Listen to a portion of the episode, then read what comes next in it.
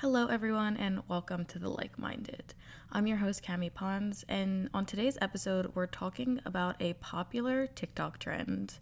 I've been seeing so many videos recently with people talking about and joking about how being delusional is the solution, or Delulu is the Solulu, as the name of the episode goes. Um, and I imagine, you know, being delusional is the solution is very similar to manifesting.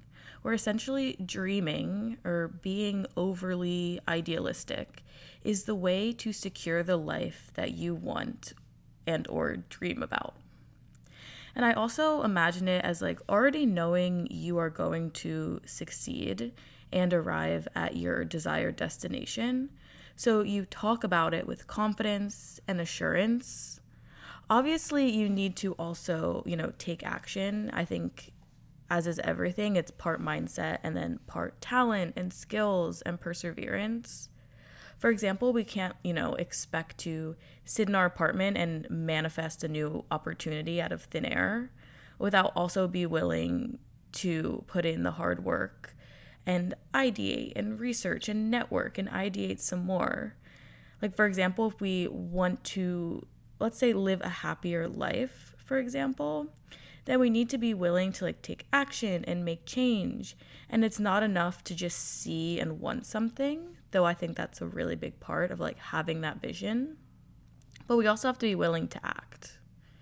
And I also feel like a really big part about being delusional is that there will be haters or like naysayers there'll be this outside chatter and negativity, but you have to be willing to rise above it and really wrap yourself in the belief and the understanding that you were put on this earth for your higher purpose to achieve and live a life filled with all of your wildest dreams and desires.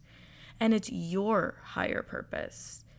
Um, you know what it is. Others might not see the vision, others might not understand, but it's like just not worrying about that.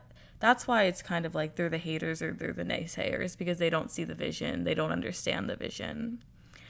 Um, but the point of like your higher purpose is that it comes from within. So I feel like a lot of times when we're in doubt, it's really easy to kind of seek that assurance and that security and support from external sources. And I think that's appropriate at times. But I think in this case, it's about really taking a moment and turning inwards. Like when when you're in doubt turning inwards and listening to your gut and your intuition because your inner strength your inner wisdom your inner power is what's going to be the grounding force when you are questioning or unsure when it comes to your higher purpose. Um, i feel like i'm getting a little off topic here but um, I think once, you know, we are in alignment with our higher purpose, we have that vision, we see it, we see us succeeding, we see us at that desired destination, then we can agree, you know, that we aren't going to settle for less. And then we stop serving other people's priorities and expectations and start living for ourselves, start putting things into place to get us to our desired destination. And I think also within this process, when you stop serving other people's priorities and expectations, you also just naturally start demanding more for yourself and from yourself. And it's this like long journey of, I think, self empowerment and really stepping into your power, whatever that looks like for you. And so, my boyfriend and I, we recently watched King Richard, the movie about Serena and Venus Williams' dad who trained them in Compton, California, and he had this like 78 page master plan um, of how, you know, his girls were going to be the top tennis players. And after rejection after rejection, he finally, you know, secured them a coach and and really helped to catapult them to being the top tennis players. And throughout the entire movie, you know, he had this vision and he never strayed from the fact that his daughters were going to be nothing short of greatness. Um, I loved the movie and I loved that although he received like in the first half of the movie when he's going around to all of the country clubs and and essentially asking people to coach his daughters for free in exchange for like a small portion of, you know, future earnings. Um, he received so much rejection and like looks as if he was delusional, you know, as if he was like out of his mind. I do also think this is a bit of a overgeneralization. Um, there's a ton of like different elements at play within the movie, like racial elements, socioeconomic. Um, but the reason I bring up this rejection and him essentially being seen as delusional for thinking that his two daughters were going to be the best tennis players um, is there's like one scene in particular where it's Serena, Venus, and Richard driving through this affluent neighborhood, and he tells them to like pick out and describe which house they're going to live in because like one of the multi-million dollar homes is going to be there soon enough.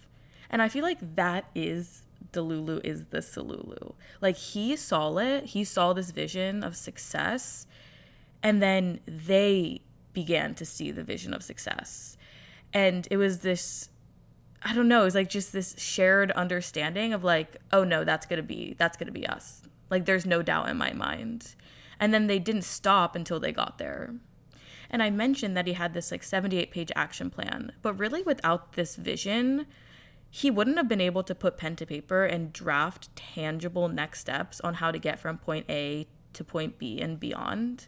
I think like that's the part about mindset first. Like obviously you have to take action. Obviously the girls were wildly talented and had incredible athletic skills, but I think it's the part of like mindset of like knowing with confidence and assurance like I see myself getting there and I know that I'm going to bask in the glory and the success of whatever it may be then that's going to be like that motivating force to get you there. And I also think a big part about like rejection is like no is just a no, right? I love the saying like rejection is redirection. Um, it's like a small bump in the road, it's an opportunity to change course. And this is also to say, I wanted to make this distinction that that doesn't mean that um, every idea is a winner and criticism is never warranted, right? Like there's a distinction between being ego driven and being delusional in a positive way. So, being ego driven means you need to prove yourself better than others. So, any feedback, any criticism is seen as this personal attack on your ability or your intelligence. And this is a toxic and like unsustainable way of going about things. And it's something I struggle with personally. Whereas being delusional is about being purpose driven, not ego driven. So, you are motivated by this bigger vision, right? Your higher purpose and you love, right? You feel passionate. You love this idea, this happy, successful, fulfilled, whatever word you may use to describe what your driving force is. And because you're passionate, because you're in love, you know, because you're aligned, you're happy. Whereas being ego driven is like seeking from this place of lack or not feeling or being like not feeling as though you are good enough, which is why you feel as though the need to prove that you're better than others. And that's why that's negative. Um, I hope that distinction is clear. Like, essentially, you can be delusional and know you're going to succeed, but still take feedback, still take advice, and change course along the journey. I actually think that being agile and flexible and willing to take outside uh, feedback, for example, is what helps people truly to succeed because you're able to adapt to changing circumstances and bumps in the road, which are going to happen. I think being, you know, delusional is about confidence and shooting for the stars and believing and investing in yourself. And pro- like I said, like problems are going to arise. Life is not perfect, but I feel like part of being delusional and part about feeling that confidence in yourself is you know that you are a problem solver. So your capacity to solve, pivot, and be creative is bigger than any problem you are going to encounter. Believe that, wrap yourself in that understanding, and push through. And I also think if there is like one person that you can truly count on 100% of the time, it's yourself.